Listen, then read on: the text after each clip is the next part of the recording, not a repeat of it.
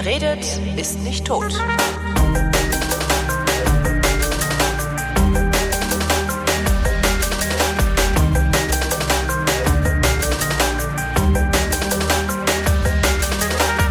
Andrea Diener schreibt Reisegeschichten in die Frankfurter Allgemeine Zeitung und weil ich nicht lesen kann, lasse ich mir von denen berichten. Hallo Andrea. Hallo Holgi. Wo warst denn diesmal? Ich würde gerne was über Katar erzählen. Katar. Wie schreibt man das eigentlich richtig? Also, weil ich, man, es gibt so viele verschiedene Schreibweisen davon. Nee, eigentlich nur zwei. Eine mit K und eine mit Q. Echt? Ja, und Ach, das gibt's geht's ja irgendwie beides. Also ich gucke immer bei uns in die Schreibweisen rein im Redaktionssystem Intranet Dingsbums. Wenn es da nicht drin steht, dann warte ich drauf, dass die Korrektur das irgendwie so hinbiegt, wie es bei uns üblich ist. Also ich kümmere mich, das ist okay. Du schreibst das also einfach hin und die, die Profis machen das dann. Ja, Korrektur hat Korrektur gelernt. Die können das. Also, ja, unser eins guckt in die. Aussprachedatenbank der ARD. Mm. Da habe ich aber auch schon irgendwann mal was Falsches gefunden. Was war denn das? Wird es dann so audiomäßig vorgesprochen? Naja, genau, da sitzt dann einer ja? und sagt irgendwie, äh, Eia Flyer Lötkül oder wie dieser komische, äh, aber weißt du, dann kannst du dann irgendwie 18 Mal anhören und hinterher, wenn du Nachrichten liest, machst du es trotzdem falsch. Ja, glaube ich auch. Äh, Katar, wo, wo gehört denn das dazu? Ist das Vereinigte Arabische Emirate? Oder ist, nee, ja, nee, das ist jetzt ein eigenes Land. Also Ach so, Vereinigte Arabische Emirate ist ein ganzes Land, ist ein Land. die Vereinigten Arabischen Emirate, die sind die Vereinigten Amerika äh, VAE, ja? Vereinigten Arabischen Emirate. ja, die amerikanischen Emirate gibt's auch, die sind aber woanders. Gibt's auch Öl. Nee, ähm, also die Arabischen Emirate, die sind äh, ein Land und da gibt's aber ein paar von den Emiraten, ein paar Emirs, die gesagt haben so, ey, wir wollen nicht zu euch gehören, weißt du? Und die haben dann irgendwie ihr eigenes Ding gemacht. Unter anderem eben der äh, Scheik, Scheik, wie man das ja ausspricht, von Katar und die Scheika oder Cheka. Und Ach, ähm, die, der, die Frau vom Scheich hat einen eigenen Namen. das muss ist ja, die schreibt sich Scheicha. Scheicha. Hm. Es gibt mehrere, aber es gibt halt die Scheicha Musa und das ist die Lieblingsfrau vom katarischen Ach ja, die machen ja viel Weiberei. Ein Wort, das ich noch nie irgendwo in einer Sendung gesagt habe, glaube ich. Ja, irgendwann ist immer das erste Mal, ne? Viel Weiberei. Schönes Wort. Ist wahrscheinlich auch super diskriminierend irgendwie, aber Ja, aber Sheikha Musa, die Lieblingsfrau, wie gesagt, ist auch die einzige, die so in Erscheinung tritt immer. Und ähm, die setzt sich auch sehr für die Frauenrechte im Katar ein. wollen die Frauen in Katar überhaupt Rechte haben? Also das ist so. Den, Will der Katarer überhaupt Rechte das haben? genau so meinte ich das, weil der der der der Emir, der sorgt doch irgendwie, Ja, der, der über über überbesorgt die doch, besorgt den. wie total, das? total. Ja, ja, also alle sind super reich, Genau. äh, fahren riesige Autos, ähm, arbeiten eigentlich nicht und äh, Arbeiten eigentlich nicht heißt, die machen wirklich nichts und. Äh, nee, der, die machen nichts. aber Also- wem gehört der Lebensmittelladen? Ja, das ist alles outgesourced. Also die Kataris sind ja auch eigentlich die Minderheit in ihrem eigenen Land. Die stellen ja, glaube ich, nur so 30, 40 Prozent der Bevölkerung. Das meiste macht ja dann der, also es gibt ja mehrere, ja, man muss sagen, mehrere Kasten von Experts, ja.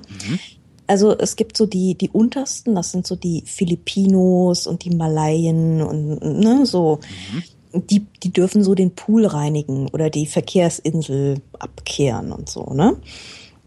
Dann gibt es die mittlere Schicht, das sind meistens Araber, also äh, Marokkaner oder Libanesen. Äh, die kommen dahin, weil sie halt eh Arabisch können. Das ist total super für die. Die können auch ganz gute Jobs dort machen und äh, verdienen sich da eine goldene Nase, gehen irgendwann zurück nach Marokko und äh, kaufen sich ein fettes Haus. Und die oberste Kaste ist halt die, naja, Western People, also die Europäer oder Amerikaner, die halt wirklich leitende Funktion haben oder eigene Firmen haben oder ähnliches. Und die kriegen richtig Asche. Und äh, ja, da kann man sich halt auch eine goldene Nase verdienen. Aber das, ähm, das Fiese ist halt, es ist niemand, außer den Kataris, ist niemand freiwillig in Katar. Die machen das alle nur wegen der Asche. Ja. Und ja, also So ein bisschen wie Frankfurt, ne? Entschuldigung. Frankfurt ohne Alkohol, ja. Super. Aber ist doch, also ich habe bisher niemanden kennengelernt, der nicht entweder in Frankfurt geboren ist oder ähm, wegen des Jobs dahin musste. Oder vielleicht noch wegen der Liebe. Aber solche wirst du in Katar ja wahrscheinlich auch vereinzelt finden. Das Schlimme ist, es ist, Katar ist halt echt nicht schön. Oh. Katar ist halt, naja, das ist halt Sand, viel Sand. Mhm.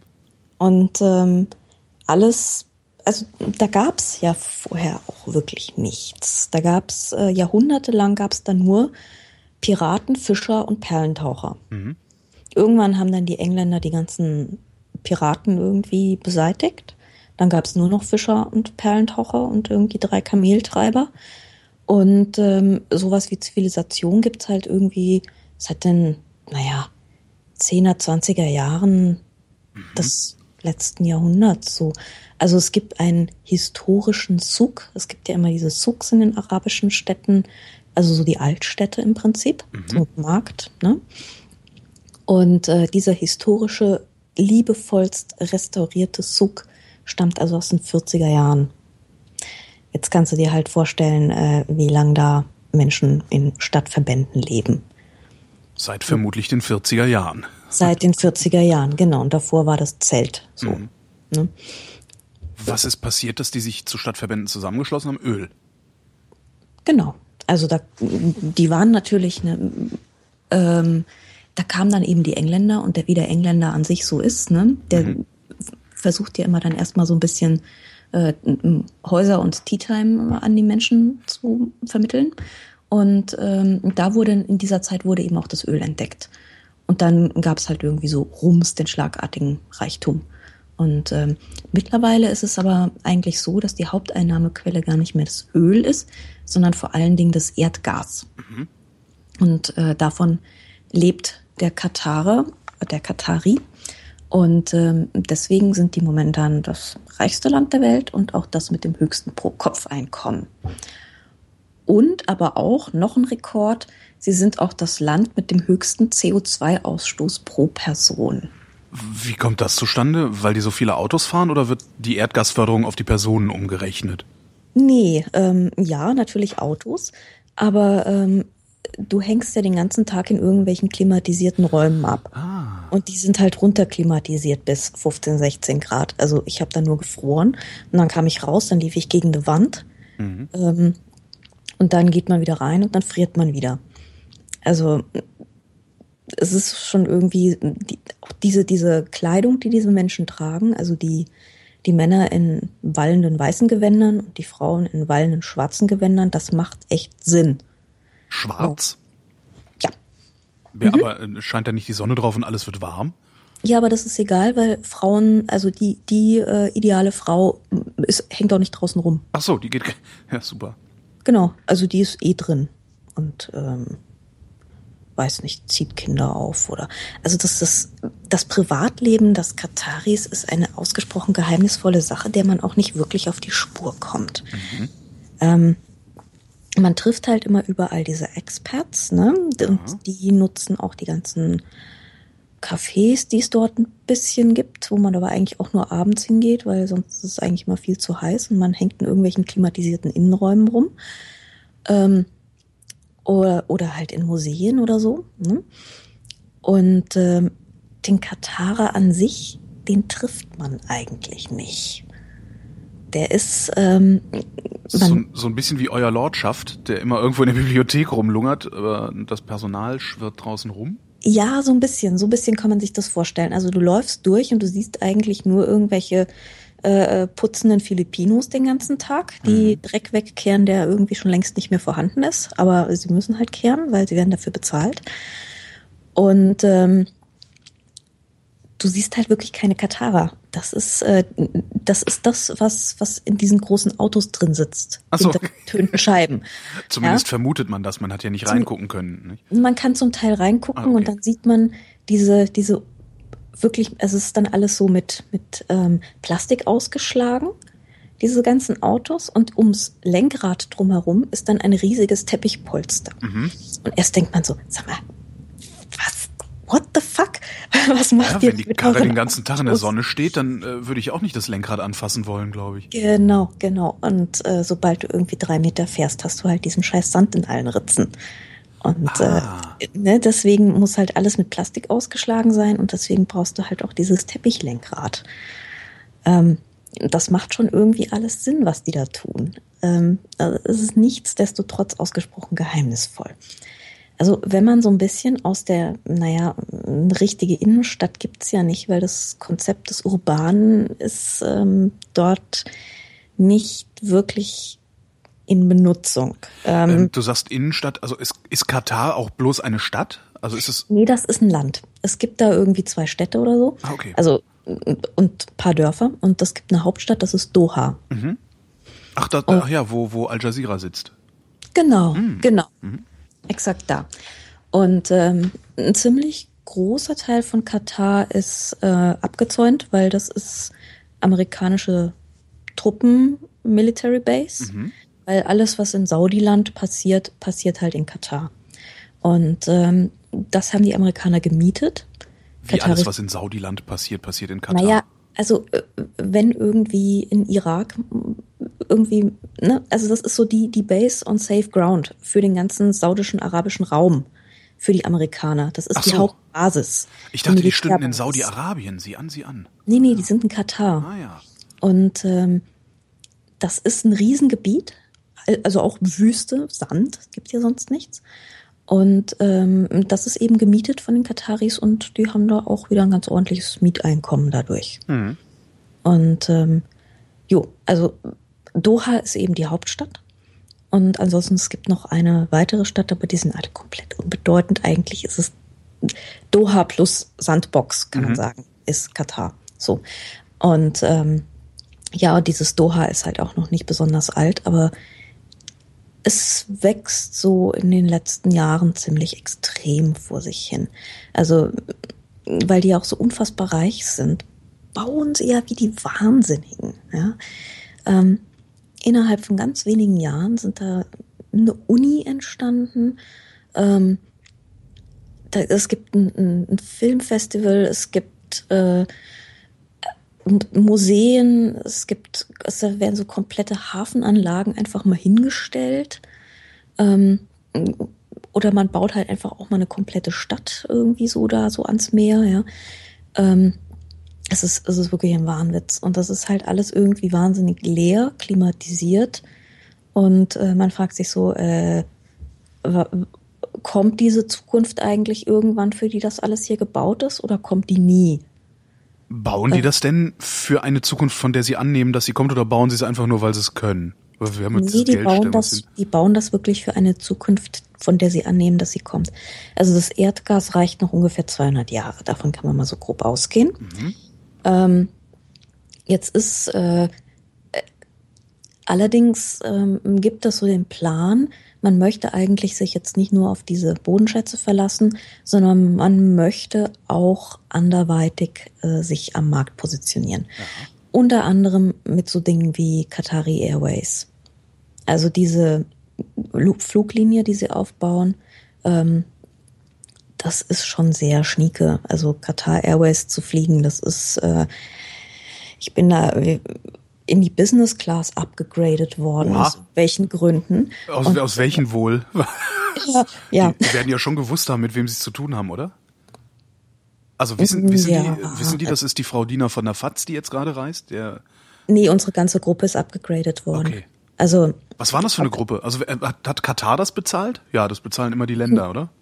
Qatar, Qatar Airways hat ein bisschen was dazugegeben. Aber das ist, ähm, das ist nicht selbstverständlich. Also ich bin auch schon irgendwie elf Stunden Business Holzklasse. Also nee, kommt, ist nicht selbstverständlich okay. eigentlich so. Aber ähm, nee, äh, aber ich saß in dieser Business Class, ja, und das, das war schon, da habe ich wirklich gewartet, dass irgendjemand kommt und mir gleich noch die Fuß, Füße pudert. Das ist also selbst wenn man da in der Holzklasse landet, das ist, man kommt sehr entspannt an. Also es Das ist schon. sa- sagt man ja immer von, von äh, arabischen Airlines, ne? Also, Ja, die, die, ja, ja, also flieg nie mit europäischen, also außer die kurzen Strecken. Äh, Mhm. Und lange Strecken soll man immer mit asiatischen oder äh, äh, arabischen fliegen, habe ich schon Ja, häufig gehört. Genau, nee, also die sind, die sind wirklich ziemlich exklusiv. Und ähm, das ist eben so ein Plan, den man dann so hat. Also man will zum Beispiel eine, eine anständige Airline haben. Äh, das ist so ein Zukunftsplan. Aber das ist halt nichts, womit man reich bleibt, oder? Also jedenfalls als ganzes Land. Nee, aber ich meine, die haben es halt echt schon geschafft, innerhalb von wenigen Jahren überhaupt mal Aufmerksamkeit zu erregen, weißt du? Das stimmt. Ich meine, das kannte ja vorher wirklich kein, kein Mensch, wo du gesagt also, wenn ich dich vor fünf Jahren gefragt hätte, sag mal, weißt du, dass es ein Land gibt, das Katar heißt? Hätte Oder ich ja wir? gesagt, äh, hätte ich ja gesagt, weil, obwohl, nee, wahrscheinlich hätte ich gesagt, äh, keine Ahnung, weil ich wusste zwar, dass in Doha Al Jazeera steht, das weiß ich auch schon seit zehn Jahren, Mhm. aber dass das Katar ist, war mir nicht wirklich klar. Also keine Ahnung, wann ich Ja. gelernt habe, dass der Emir von Katar das äh, macht. Hm. Ja. Genau.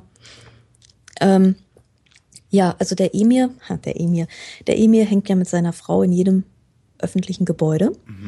Und äh, diese Emir-Familie, Altani heißen die, ähm, die haben sich irgendwie auch über Generationen immer so gegenseitig weggeputscht. Und ähm, jetzt im Juni hat der Baba Altani hat jetzt seinem Sohn die Herrschaft überlassen. Und ich habe hier so einen geilen Satz gefunden. Und zwar ähm, ist er der erste arabische Herrscher, der, warte mal, denn das? Ist so schön. Genau. Ich zitiere die Wikipedia, was man ja eigentlich nicht tun sollte, aber Hamad bin Khalifa wurde damit der erste Regent eines arabischen Landes, der die Macht freiwillig, ohne Blutvergießen und bei klarem Bewusstsein abgibt. Da, Toll. Oder? äh, damit gehst du in die Geschichte ein. Ja, würde ich auch sagen, ne? Genau. Ähm, Und macht, Ja. macht sein Sohn denn da jetzt was ordentliches draus oder ist das jetzt so ein bisschen wie hier in Nordkorea, so, äh, ich mache jetzt weiter den Schwachsinn, den mein Olla gemacht hat? Nee, ich glaube nicht. Ich glaube, diese Kataris, die haben, glaube ich, echt einen Plan. Also die ziehen das jetzt wirklich durch. Ähm, ich weiß halt noch nicht so genau, weil, wie gesagt, das ist halt alles so eine Größe zu groß irgendwie. Ähm, Doha besteht zu einem wesentlichen Bestandteil aus 100 Hochhäusern. Aha. So. Diese, von diesen 100 Hochhäusern sind jetzt, oder die sind halt geplant. Und ich glaube, es sind, momentan ist so ein Drittel gebaut ungefähr. Aber ich meine, so 30 Hochhäuser, die so nebeneinander stehen, jedes anders, das ist auch schon beeindruckend. So. Und jetzt haben die aber eine Belegungsrate von fluffigen, mich, irgendwas zwischen 30 und 40 Prozent.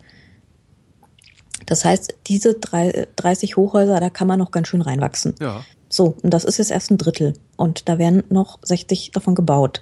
Und äh, die sind noch gar nicht irgendwie verplant. Und äh, man fragt sich dann halt schon so, äh, sag mal, ähm, ja und dann, was, wer soll da jetzt alles nach Doha kommen und warum eigentlich? Ne? Hast du so, darauf eine Antwort gefunden? äh, das ist, das ist irgendwie seltsam. Also die denken, ich glaube, der Katari denkt, dass, dass sein Geld erstmal überhaupt so der Grund für alles ist. Dass man, dass man so alles irgendwie kaufen kann, ja. Also man kauft sich jetzt irgendwie diese, diese Fußball-WM Mhm. und dann kauft man sich Ingenieure. Ich glaube ja irgendwie 50 Prozent der deutschen Ingenieure sind momentan mit der katarischen Stadtplanung beschäftigt, äh, um dort eine Metro zu bauen und äh, Z- Züge zu bauen und, äh, und so weiter. Ne? Also ich glaube, ich glaube, Siemens gäbe es ohne Katar nicht mehr. Und äh, es ist irgendwie sehr schräg. Und dann natürlich nicht zu vergessen die sechs klimatisierbaren Fußballstadien, die dann man ja irgendwie auch noch braucht. Ne? Und ähm, Hotels gibt's, aber nicht, da muss natürlich auch noch einiges ausgebaut werden. Und dann steht mal eben so eine Mall im Weg, die muss dann weg. Und also das ist irgendwie alles sehr, da steht irgendwie alles so ein bisschen, so, so, man kommt sich so vor, da steht jemand an so einem Reißbrett und verschiebt dauernd irgendwelche Pöppel und Gebäude und so. Und nee, das nur dahin und das machen wir weg und bauen wir es 30 Meter weiter nochmal auf und so, ne? Weil das spielt irgendwie keine Rolle, dass man da Ressourcen sparen muss. Mhm. Das ist überhaupt nicht im Konzept des Katarers, dass es sowas wie Ressourcen gibt, die man sparen sollte, vielleicht eventuell. Gibt's ja auch nicht für ihn. Nö. Das ist ja tatsächlich so. Aber, Nö. aber was ist sein Plan? Ja, sie reden dann immer sehr viel, wenn man nachfragt, so über, ähm, ja, wir möchten die Kultur fördern, das ist ganz wichtig. Das ist so ein, ein Ding, was man immer wieder erzählt bekommt. Und äh, was man auch erzählt bekommt, ist, wir möchten gerne eine Urlaubsdestination werden und zwar sowas ähnliches wie Dubai, nur ein Exklusiv. Ich dachte, Dubai wäre schon das Exklusive. Nee, das Dubai ist für ein Pöbel, wenn so. du mit dem allgemeinen Doha-Bewohner redest. Also äh, man möchte sich von Dubai sehr abgrenzen, das, weil Dubai ist, da kann jeder hin. Ähm, Doha ist da ein bisschen, bisschen was Feineres und äh, man möchte auch Familien ähm, anlocken. Äh, ich habe noch nicht ganz rausgefunden, was eigentlich jetzt den Menschen nach Katar locken soll. Also Schade, so genau das wollte ich dich gerade fragen. Genau. Ähm, es gibt einen unfassbar schönen Katar-Text, wenn man mal googelt, von äh, Max Gold. Der hat ihn in der Zeit geschrieben. Und ähm, es gibt da eine sehr dadaistische Szene, wo er sich mit den Fremdenverkehrsmenschen von, von Katar am Abendessentisch trifft und dann eben auch fragt. Und die erzählen dann so von ihren Plänen, so wir wollen Familiendestination werden. Also genau die gleichen Sprüche, die sie uns auch erzählt haben. Und ähm, dann folgert Max Gold so, ja, es gibt ja hier an dieser Strandpromenade nicht mal eine Eisbude. Wie wollen die hier Familien herziehen? Ja. Ja, es gibt wirklich keine Eisbude. Es gibt einfach, also nichts, was irgendwie für ein Kind interessant wäre. Das heißt, dass da ähm, wahrscheinlich demnächst ein riesengroßes Disneyland oder sowas entsteht. Oder also irgendwas, was noch cooler ist als Disneyland. Ich gehe mal davon aus, dass, ja, ja, ja. Also, Also, wie will man es sonst machen? Äh, ja, ich, ich denke mal, also es wird irgendwas Überdachtes auf jeden Fall sein, weil überdacht und klimatisiert. ganz wichtig, ganz wichtig, genau. Ähm, weil ich ich habe äh, die die an die, der Rest der Gruppe ist dann noch nach Dubai weitergeflogen, aber ähm, weil bei uns die Redaktion gesagt hat, so nee, komm, Dubai ist echt abgefeiert, da braucht man keinen Text mehr drüber, ähm, haben sie mir noch eine Nacht in Katar äh, gesponsert und ich bin dann wieder direkt nach Frankfurt gefahren. Wie lange Ähm, warst du insgesamt in Katar? Äh, ich glaube vier Tage, nee, vier Nächte, genau. Fünf Tage. Hast ja. du das Gefühl, dass du da irgendwas verpasst hast? Also ich bin jetzt immer noch auf dieser Tourismusschiene. Also wie lange würde man Nee. denn überhaupt nach Katar fahren, um da Nee, es Urlaub gibt, zu nö, also ja, vier Tage. Dann hast du eigentlich alles gesehen. Also ich habe mich dann halt den letzten Tag, ähm, habe ich mir noch das, das Museum für moderne arabische Kunst angeschaut. Über die Museen wird noch zu reden sein. Bitte merkt ihr das. Ähm, damit wir auch wirklich noch drüber reden. Ähm, ich lag dann halt noch so zwei Stunden am Nachmittag irgendwie so, dachte ich so, naja, legst dich noch unter den Sonnenschirm, schwimmst du noch eine Runde, hast noch ein bisschen Bewegung, bevor du wieder ins Flugzeug musst. Und ähm, dann wollte ich gerade so, so in meinen äh, äh, Badesachen, schlappte ich so raus an den Hotelpool. Und dann hieß es so, nee, nee, nee, schnell wieder rein, wieder rein. Wir haben Sandsturm. Das heißt, ähm, es ist nicht wirklich dafür ausgelegt, dass man Zeit im Freien verbringt. Aha. Weil dann passiert es halt einfach, dass du einen Sandsturm hast und dann gehst du rein, da ist klimatisiert und dann musst du halt drin schwimmen. Ja. Also, Das, ne? das spricht sich dann im Zweifelsfall doch sehr schnell rum, ne? Und dann Mhm. fährt der Nachbar halt nicht mehr dahin. Dann bin ich aber echt mal gespannt, was die, was die sich einfallen lassen, um ja, um, um das als Reiseziel irgendwie attraktiv zu kriegen. Ich bin mir noch nicht ganz sicher, ob Kann man die. da tauchen? Ist das liegt das am Meer? Es liegt am Meer. Ähm, es ist ein bisschen nervig, weil es gibt halt unfassbar viele reiche, gelangweilte katarische Söhne. Und reiche, gelangweilte katarische Söhne neigen dazu, mit irgendwelchen Motorvehikeln auf und ab zu fahren. Äh, egal in welcher Form. Also entweder haben sie einen Jeep und brettern durch die Wüste. Das kann man übrigens auch machen, dass man mit denen so eine Wüsten-Jeep-Tour mietet. Das haben wir auch gemacht. Und ähm, das kann man, also Dune-Bashing nennt sich das. Das kann man machen und äh, das ist natürlich irgendwie so ein bisschen wie Achterbahn, weil die fahren halt irgendwie saugewagt und immer am Abhang lang und neben dir bröckelt der Sand und du denkst so, gleich falle ich 30 Meter tiefer. Das tust du natürlich nie, weil diese Typen haben ihr ganzes Leben nichts anderes gemacht, als auf diesen Dünen entlang zu fahren. Oder was sie halt auch machen, sie fahren mit irgendwelchen Jetski-Angelegenheiten am Strand auf und ab. Und das ist natürlich erstens laut und zweitens unfassbar nervig. Also ich würde da weder schwimmen noch äh, schnorcheln noch sonst irgendwas wollen, weil im Zweifelsfall kommt halt so ein katarischer gelangweilter Sohn und äh, brettert über dich drüber, wenn er dich nicht sieht. Ähm, insofern würde ich da vielleicht auch abraten, da das Meer Da muss der Emir dann noch ein paar Gesetze machen. Ja. da muss der Emir irgendwie mal noch so ein bisschen was absperren, irgendwie, glaube ich, so für Touristen.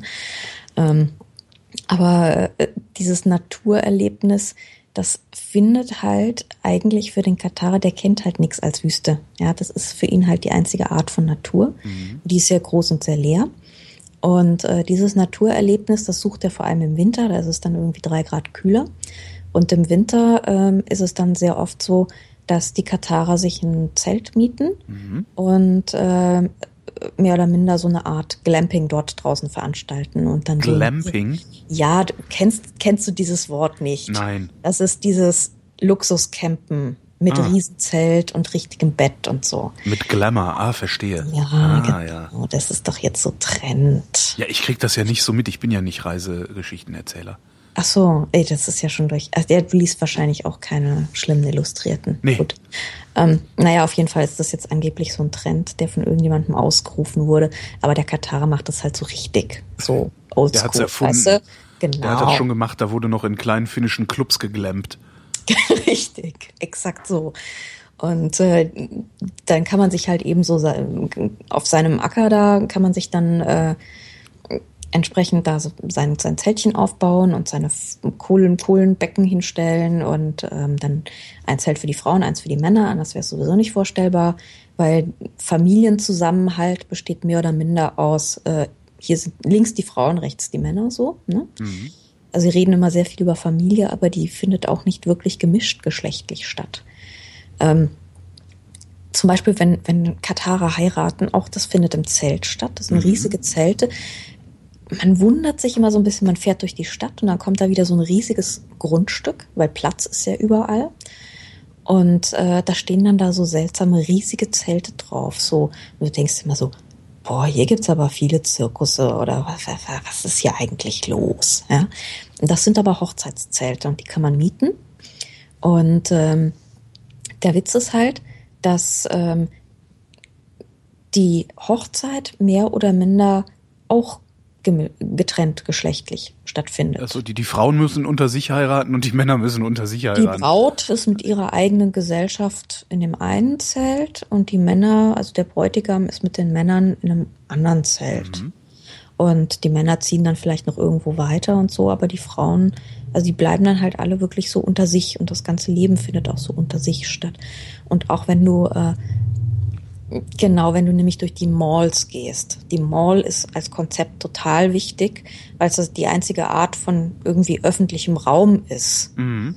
Ähm, auch wenn du so durch die Malls läufst, du findest eigentlich die Gruppen, ähm, es gibt schwarze Gruppen und weiße Gruppen. Die schwarzen Gruppen sind die Frauen und die weißen Gruppen sind die Männer. Mhm. Und äh, die laufen dann halt mehr oder minder den ganzen Tag durch eine brutal runterklimatisierte Mall. Und in dieser Mall ist dann auch das entsprechende Entertainment. Also da ist dann das, was bei uns alles draußen stattfindet. Ähm, wir sind durch eine kleinere Mall gelaufen. Und diese, also man sagte uns so, naja, das sei jetzt schon jetzt nicht die größte und die tollste. Aber ich stand schon da und habe halt echt, ich habe riesige Augen gekriegt, weil ich dachte, das habe ich, sowas habe ich doch nicht gesehen.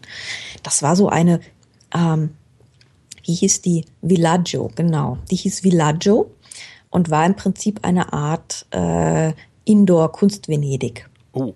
Mhm. Mit, mit Wasser auch und Schiffen. Mit Wasser und Gondeln. Dann haben sie wow. natürlich so ein arm, paar arme kleine Vietnamesen dann da als Gondolieri hingestellt. Und die mussten dann da eben so Touristen für ein Apfel und ein Ei oder auch mal Kataris dann da so durchgondolieren. Ähm, und das ganze Ding, also die ganzen Geschäfte waren eben in so dreidimensional hervorgehobenen italienischen Pastellfarben angepinselten Häuschen, die von hinten indirekt beleuchtet waren.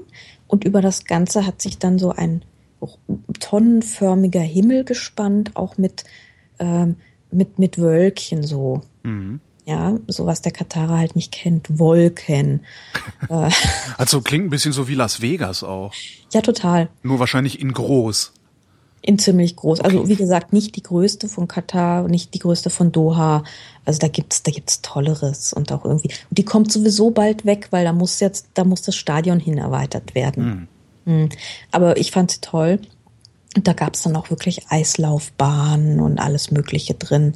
Und äh, da saßen dann natürlich alle wieder bei, ähm, da gab es ein McDonald's und ein Kentucky Fried Chicken und dann gab es irgendwie Armani und was weiß ich. Also die ganzen Luxusmarken waren da auch alle vertreten. Und ähm, da schlendert man dann so hoch und runter oder trifft sich im Café und äh, geht dann shoppen. Und dann fragt man sich immer so, ja, diese Frauen, die sind doch alle irgendwie schwarz angezogen, was machen die ja mit den ganzen Armani-Sachen? Ja. Aber ja, die ziehen so halt zu, zu, zu drunter, ne? Wenn du genau hinguckst, dann stellst du auch fest, dass ähm, die arabischen Frauen, die halt schwarz angezogen sind, unten drunter halt sehr bunt angezogen sind. Mhm. So, wenn man mal so ein bisschen so spitzelt, was so unten so rauszipfelt, ne? Ja. Das ist dann schon mitunter sehr bunt. Das ist dann für, wenn sie unter sich sind. Mhm. Genau. Entschleiern die sich, ja, genau. Ja. Genau. Und diese Häuser, diese Siedlungen, wo der Katarer wohnt, da kommt man ja nicht wirklich hin. Man fährt eigentlich immer nur so durch so Wohnviertel. Ähm, also man fährt über sehr breite, sehr saubere Straßen. Mhm.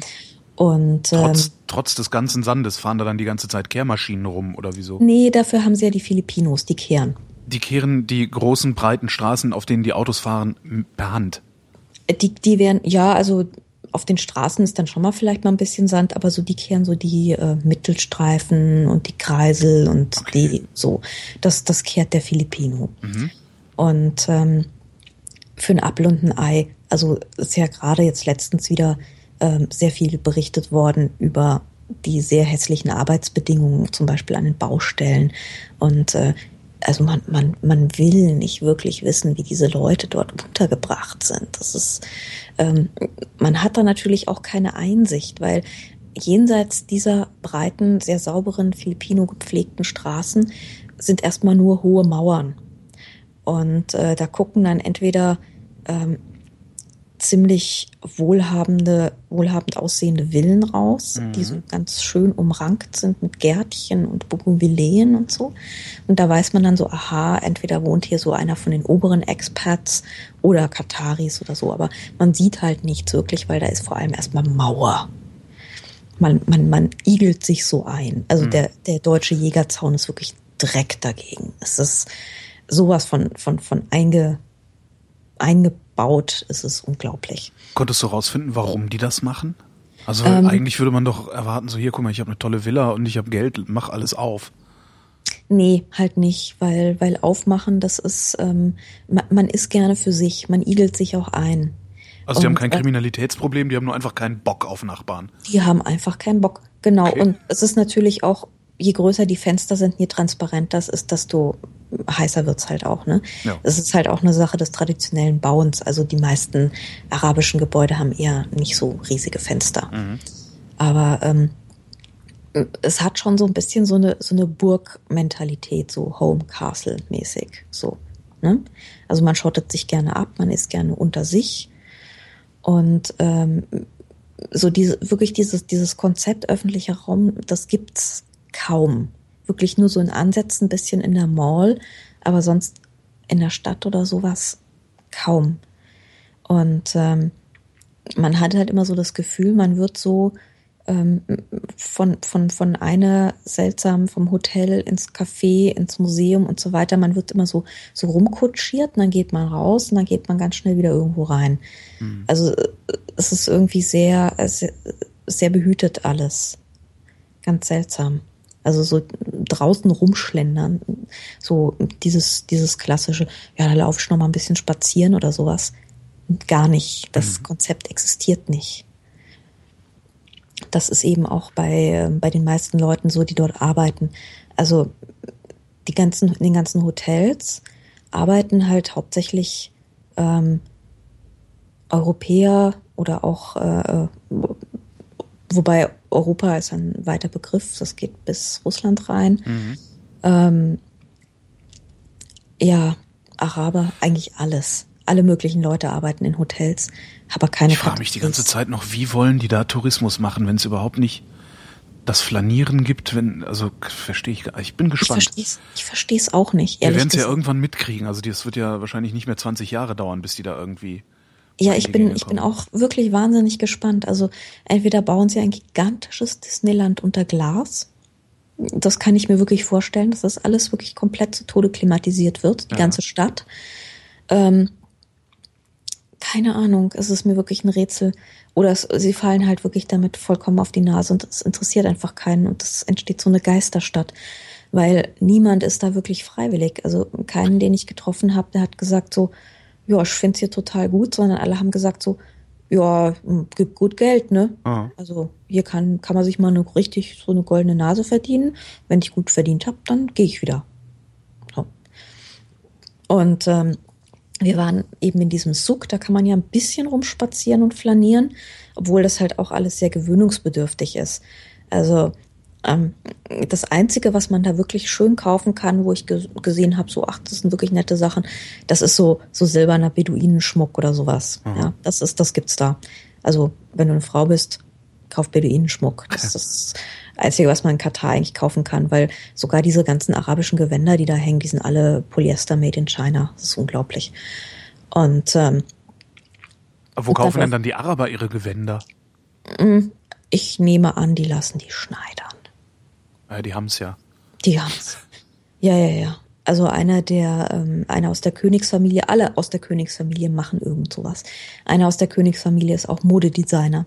Ähm, sehr äh, gewöhnungsbedürftig mit sehr viel Gold und sehr viel Dijon und Leopard und so. Also äh, ja, das lässt man sich dann eben hochkarätig anfertigen und ähm, ja, ja, das kauft man nicht auf dem Markt. Was haben die, also ihr wart auf Einladung des Emirs, vermute ich mal da, weil Nee, alles nee, ist auf Einladung ist des eine- Emirs. Nee, das ist ein, das war ein Reiseveranstalter, so. der eben dort Reisen anbietet. Ähm, nee, Wo haben, die, wo haben die euch denn da überall hingeführt? Also äh, in die Shopping Mall, aber was kann man denn da Genau. noch machen? ähm, also man kann, wie gesagt, ins Museum. Ja, okay. Genau. das klang eben übrigens so, als du sagtest, ja, und die haben eine Uni gemacht und ein Museum gemacht. Das klingt ein bisschen so, als würden die sich ein kulturelles Erbe zusammenkaufen. Oder das kulturelle Erbe, das sie nicht haben, zusammenkaufen. Das ist exakt der Punkt. Ha! Das ist Treffer. ganz genau, das ist wirklich der Kernpunkt. Genau so ist es. Ähm, ich bin in dieses, ich bin in zwei Museen gegangen. Erstmal in das Museum für islamische Kunst. Das ist toll. Das ist wirklich ein ganz großartiges Museum mit kriegst du richtig erzählt. Ich hätte so gern noch die Audioführung gemacht. Die komplette islamische Kunst von den Mauren in Südspanien über die Marokkaner und die Ägypter und die Persier und was die alles Großartiges gemacht haben und so weiter. Und dann denkst du so, ja, und hier war eher so nix, ne? So, also es gibt halt nichts aus Katar. Es Ja. gibt halt türkische Kompässe und Kacheln und also wunderbarstes Zeug und auch schön aufbereitet und toll präsentiert und wunderbar erklärt und alles, ne? Aber es ist halt, ja, es ist zusammengekauft. Und ganz genau das Gleiche auch im Museum für Ara moderne arabische Kunst. Ähm, man läuft so durch und sieht so die gesamte, äh, so die Beiruter Avantgarde aus den 30er Jahren und so. Es ist halt irgendwie alles ganz toll und ähm, halt diese, diese ganzen Länder wie Ägypten oder Marokko, was die eben so in ihren äh, 40er, 50er Jahren so produziert haben. Also auch so eine Art, die hatten auch so eine Art klassischen, äh, so ein bisschen Expressionismus. Ja? Ja. Also eigentlich se- sehr wahnsinnig interessant. So. Und dann gab es eine Sonderausstellung Katarische Kunst. Ja. Ja, ähm, Kamele, so. Also Wie Kamele. Aquarellierte so. Kamele. So, da war halt nix. Und äh, dann gab's so, äh, das ist ein bisschen, weißt du, wie wenn die lokale Künstlergemeinschaft, ich weiß nicht, bei dir ist das vielleicht Wedding West, bei mir ist es vielleicht Bergen-Enkheim Nord, äh, im Bunker irgendwie so die lokalen, ne, so Ja. da, oder in der Stadtbibliothek. Wo man immer so ein bisschen, wo man immer so ein bisschen peinlich berührt ist, weil das Ganze so eine, so eine Tragik mit sich bringt, so was Klägliches. Ja, Okay, genau. hm, verstehe. Und dann habe ich mir dabei habe ich mir dann gedacht und so, ne, stehen dann die Leute daneben und ähm, das soll ausdrücken das und das muss man dann auch immer erklärt kriegen, weil sonst weiß man es nicht. Und ungefähr so so ein bisschen, ja, ich war auch so ein bisschen peinlich berührt. Also es gab auch zwei Künstler, wo ich gesagt habe, das ist echt ganz gut. Aber ansonsten halt so wirklich diese, diese Kamelaquarelle und äh, äh, schwarze Damen irgendwie und mit Ornamenten im Hintergrund und also äh, ja, wirklich so Stadtbibliothek. Ist ein bisschen ja. wenig. Bisschen, bisschen so, mh, hm, ja, ja, ja. Genau, also das ist, äh, reicht so nicht für Kunsttraditionen. Ähm. Jetzt hofft natürlich so ein Reiseveranstalter, wenn der euch, euch Journalisten dahin schafft und äh, rumführt und bewirtet und so und euch, wahrscheinlich wird man dann ja auch doch noch ein bisschen besser bedient als alle anderen oder als der Pauschaltourist. Der, der, mhm. der Veranstalter hofft ja jetzt auf wohlwollende Berichterstattung. Ist das dann überhaupt möglich, wenn es ein Land ist, in dem es eigentlich nichts gibt? Man kann ja eigentlich immer nur versuchen zu verstehen, was eigentlich los ist oder warum ist das hier so? Warum sieht das hier so aus? Was steht dahinter? Welche Geisteshaltung steht dahinter? Welche Geschichte steht dahinter? Das kann man natürlich immer so versuchen, sich zu erklären, mhm. was, was da jetzt gerade äh, passiert. Ja? Wa warum sieht das so aus, wie es hier aussieht? Das ist so ähm, das, was man dann eigentlich schreibt. Und mir ist das jetzt zum Beispiel sehr leicht gefallen, diese Geschichte zu schreiben, weil ähm, es sehr fremd war. Und äh, ich, mir, ich bin durchgegangen und habe mir sehr viele Fragen gestellt. So, ey, warum mauern die sich so ein? Was ist hier eigentlich so? Und Ne? Aber ich meine, wenn du irgendwie jahrhundertelang im Zelt gewohnt hast und alles war super wahnsinnig offen und der hat irgendwie der Sand vorne rein, hinten raus geweht, mhm. vielleicht mauerst du dich dann halt einfach erstmal ein, wenn du die Kohle hast. Mhm. So, ähm, das ist dann so dieses, dieses sich hinstellen und so. Ich finde es hier jetzt irgendwie nicht so gut, aber ich versuche jetzt mal zu kapieren, was für ein Konzept und was für eine Denke dahinter steht. Ne? Ähm, warum ist das hier so anders? Warum, warum gehen die nicht spazieren? Naja, gut, es ist so heiß, okay, klar. Ähm, und mir ist es auch irgendwie unwohl, aber äh, was, was geht denn jetzt stattdessen und, und was machen sie jetzt eigentlich? Und ja. sie bemühen sich ja auch redlich. Ja, ich meine, was, was willst du machen mit so einem Land? Was willst du echt machen, wenn du nichts hast außer Sand und Kohle? Also Geld. Ja. Äh, hast ein Problem eigentlich. Die Kohle nehmen, wohin fahren, wo es schön ist und äh, in dem Land halt ja, die, die, die äh, ja, Experts arbeiten lassen. ja, das machen sie auch mehr oder minder, ne? Bestimmt, die sind wahrscheinlich ständig in London zum Shopping und sowas. Ja, ich glaube schon. Und äh, die haben ja auch alle irgendwie Yachten und damit kann man dann da rumschippern und äh, legt dann lieber irgendwo wo an, wo es schön ist. Wenn du sagst, die haben alle Yachten, haben die wirklich alle Yachten oder gibt es dann auch nochmal im Reichtum der Katari Abstufungen? Nein, es gibt sicherlich Abstufungen. Manche haben bestimmt nur ganz kleine Yachten.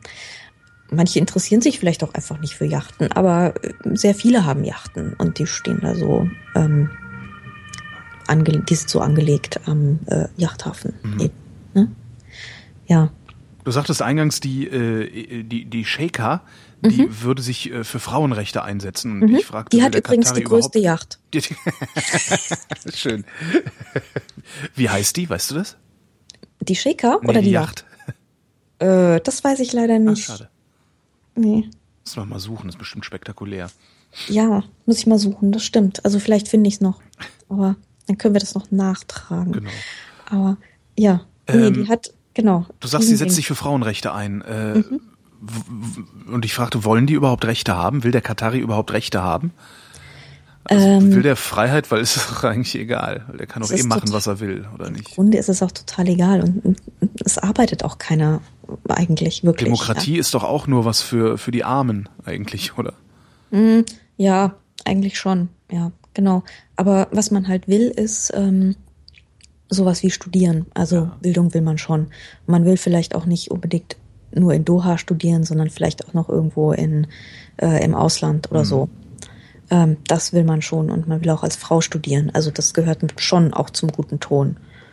Also mittlerweile auch. Es gibt Frauenfakultäten und äh, die sind da eben auch ziemlich aktiv. Also man, es gilt jetzt eben auch als erstrebenswert, wenn man als katarische Frau eine gewisse Bildung mitbringt. Mhm. Die man vielleicht nicht im Job braucht, wenn man keinen hat, aber soll man schon sein, man schon haben. Gelingt das der Frau des Emirs denn überhaupt? Weil ich denke mal, dass gerade so patriarchale Gesellschaften, die haben da ja mhm. doch, kennt man ja aus, aus der arabischen Welt, dass sie da ja doch eher Probleme mit haben, ihre Frauen ordentlich zu behandeln. Oder zumindest so zu behandeln, wie das, was wir ordentlich nennen. Ob das in deren Augen ordentlich ist, ist ja immer noch eine Frage. Ja, ich weiß halt nicht, was hinter den Mauern stattfindet. Das mhm. weiß man ja nicht. Da habe ich keine Ahnung. Aber die äh, Sheikha Musa ist ja durchaus präsent. Also ähm, die war ja auch zum Beispiel, als diese Fußball-WM ausgelost wurde, war sie ja auch mit vorne auf der Bühne in spektakulärem Gewand und äh, war da gleich mit dabei. Also die ist äh, bei öffentlichen Auftritten ist sie eigentlich immer ganz vorne dran und äh, repräsentiert. Ich meine, sie sieht auch ganz gut aus. Also würde ich auch herzeigen, wenn ich scheich wäre. Wenn du es selber bezahlen müsstest, würdest du in Katar Urlaub machen? Nee. nee. Schöne, schöne Ausstiegsfrage, die stelle ich dir jetzt jedes Mal. Ja. es ist wahnsinnig interessant, das mal gesehen zu haben. Ja.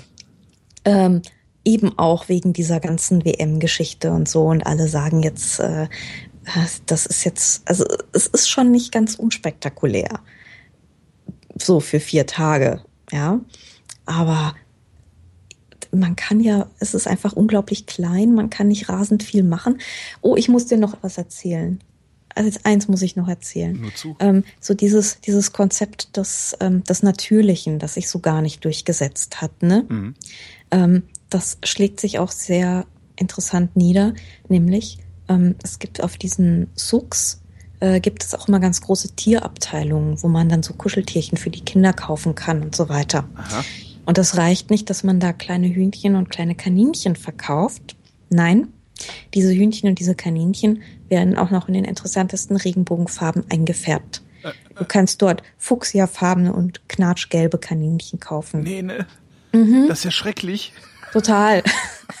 Und es gibt überall diesen, es gibt überall diesen super, super äh, gepflegten. Das ist so bizarr gerade.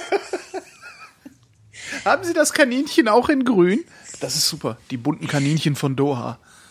Ist toll, ne? Ja. Und ähm, es gibt halt überall diesen super künstlichen Rollrasen. Ja? Mhm. Wir haben uns dann überlegt, ob es diesen Rollrasen vielleicht auch in verschiedenen Farben gibt, damit man die mit den Kaninchen unterschiedlich zusammenstellen ah, kann. so Matching. Das ah, ja. Genau. Ja. Hast du das grüne Kaninchen gesehen? Nee, ist gerade. Verstecken sich die Tiere auf gleichfarbigem Rasen.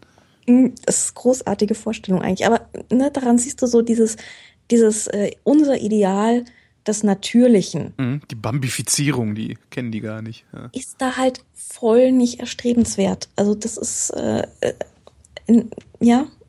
Könnte Also- man aber trotzdem mal machen, einfach mal hingehen und hier auch mal so Rehe einfärben und so. Doch Das war ja auf der Documenta, da gab's ja so einen Hund mit so einem rosa Bein, ne? echt? Der rannte das so rum aus der Karlsaue. War bestimmt ein Sturm der Entrüstung, oder? Tierquälerei. Ähm, nee. Nee, war, war ja. Kunst, ja. War Kunst, genau. Kunst, bei Kunst geht vieles. Ähm, Im Rahmen der, also in, in, in in Katar gibt's ja auch Formel 1. Und immer wenn da Formel 1 ist, geht's auch irgendwie um Menschenrechtsverletzungen. Und Sebastian Vettel sagt dann, dass ihm das scheißegal ist, wie es anderen Menschen geht, weil äh, er lieber seine Kohle mit Rennautofahren verdienen will. Er formuliert es anders, aber er meint es so. Ähm, kriegst du da irgendwas von mit, wenn du in Katar unterwegs bist, dass es Menschenrechtsverletzungen gibt und ob, d- dass es da eine Opposition gibt oder irgendwie so? Aber wahrscheinlich gibt's gar keine Opposition, ne? Nee, natürlich nicht. Also ich meine, Ruhig, ruhig äh, gekauft. Ja. also du, du, wo du stehst und gehst, sind halt natürlich Bauarbeiter und du siehst dann halt irgendwelche ähm, so Afrikaner aus irgendwelchen super fiesen Zonen, ähm, die halt dann da in der Mittagsbruthitze irgendwelche äh, Steinklopfarbeiten erledigen, wo du halt auch denkst, so, ey, das ist gerade voll nicht okay, was die hier machen, ne? Aber ähm, Werden die Ja, denn, werden die denn ordentlich bezahlt oder werden die ausgebeutet? na, sie wären natürlich für unsere Verhältnisse nicht ordentlich Ja, bezahlt. das ist, das ist ja fast überall so. Das ist halt klar. Also ich meine, besser als im Südsudan geht's ihnen wahrscheinlich da schon. Und ähm, man sieht halt sehr, oder wenn man halt mit Leuten redet, ich habe zum Beispiel mit einem indischen Taxi Taxifahrer mich unterhalten. Ähm, der hat halt ähm, irgendwie einen kranken Baba zu Hause und äh, arbeitet jetzt halt hier irgendwie um, weil keine vernünftige Krankenversicherung und so und ne, muss halt irgendwie Kohle zusammenschaffen, um seine Familie durchzubringen. Und äh, der erzählte mir halt so, ähm, ich meinte halt so, machen Sie mal das Taxameter da an. Und er so, nee, nee, wir machen jetzt einen Preis aus, weil ich habe meinen Soll für heute schon erledigt. Ähm, und dann haben wir einen Preis ausgemacht und sind dann super günstig zum Hotel gekommen und es war auch alles okay. Ähm, es ist halt einfach so, wenn der, sein, wenn der seinen Preis hat, macht der das Taxameter aus, fährt auf eigene Faust, auf eigene Rechnung und steckt das dann selber ein. Ähm, also solche Konzepte gibt es dann halt, ja, dass, dass Leute dann irgendwie versuchen, also möglichst viel Geld zusammenzuraffen. Der erzählte dann aber eben auch, also er gehört eigentlich dieser Firma mehr oder minder, dieser Taxifirma. Das Taxi gehört der Firma, ähm, die Wohnung gehört der Firma. Er schläft da irgendwie mit sechs Leuten in so einem Zimmerchen, ja. Ähm, hat irgendwie nicht wirklich Freizeit oder sowas, sondern arbeitet da halt irgendwie den ganzen Tag vor sich hin und versucht halt echt in kurzer Zeit so viel Kohle wie möglich zusammenzuraffen. Das ist halt wirklich das Ziel, dass so ziemlich alle Menschen, die dort arbeiten, die dort, naja, also leben kann man es ja fast nicht nennen, aber die sich dort aufhalten, die das haben. Weil niemand gerne halt, in Katar ist. Ja. Niemand ist gerne in Katar. Genau, das ist das halt der Punkt. Ja. Außer den Kataris wahrscheinlich. Aber die auch nur sporadisch. Also, ja. Es sind auch nur 1,6 Millionen, es sind nicht so viele. Andrea Diener, vielen Dank. Ja, gerne, Holger Klein.